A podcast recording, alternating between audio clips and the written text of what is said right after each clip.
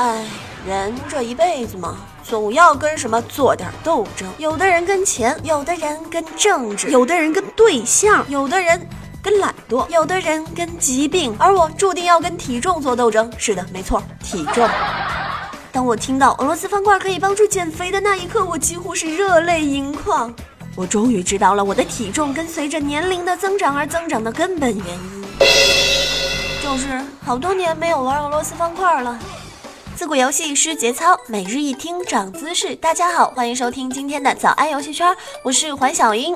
俄罗斯方块从上世纪八十年代开始风靡全球，在中国大陆掌机风靡的九十年代，你要是不从喇叭裤的裤兜里掏出来一个掌机，没事儿故作忧郁状的搓两把俄罗斯方块，你敢说你是潮男？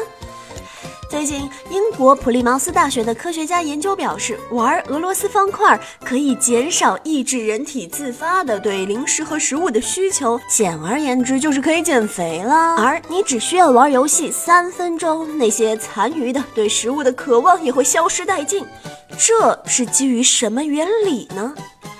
科学家认为，俄罗斯方块能够让玩家分心，无法将食物、酒精和香烟等可视化。虽然我们可以不信，但是人家专家也给出了具体的测试数据。在测试的过程中，普利茅斯大学的吉杰安德拉教授记录下了志愿者们对食物的渴望程度，包括三个维度：渴望度、视觉生动度和心理侵入性。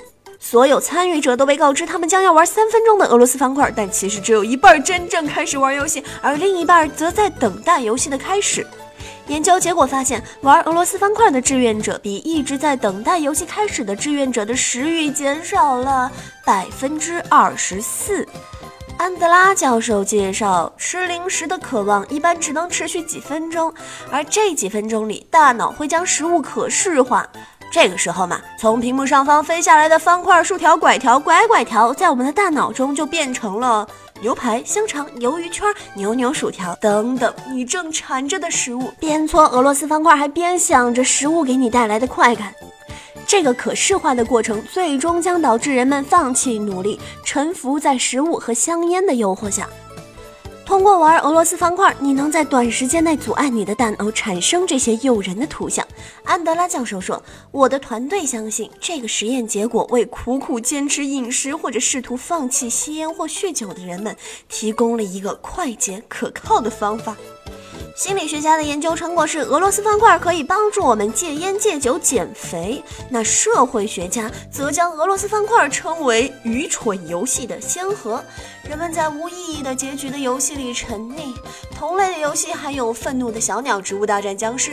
愚蠢游戏反映了社会的现实：一方面是高速发展、节奏越来越快的现代文明社会。另一方面是被现代社会改造成了机械部件、按部就班的社会人。作为其主要的代表，上班族成为了愚蠢游戏的典型潜在用户。公司这一现代文明的体制成为游戏的边框，社会人成为游戏玩家，而工作则化身为俄罗斯方块。无论怎样转换或者排列，玩家都跳不出游戏的边框。好了，不管心理学家和社会学家怎么说，我就不相信他们没有玩过游戏。好了，今天的早安游戏圈就为大家播报到这里吧。欢迎大家关注小英的新浪和腾讯微博，微博的名称都叫环小英。在微博中，我也会跟大家分享一些生活中非常好玩的事情。生命不息，八卦不止，明天咱们再准时相约吧，拜拜。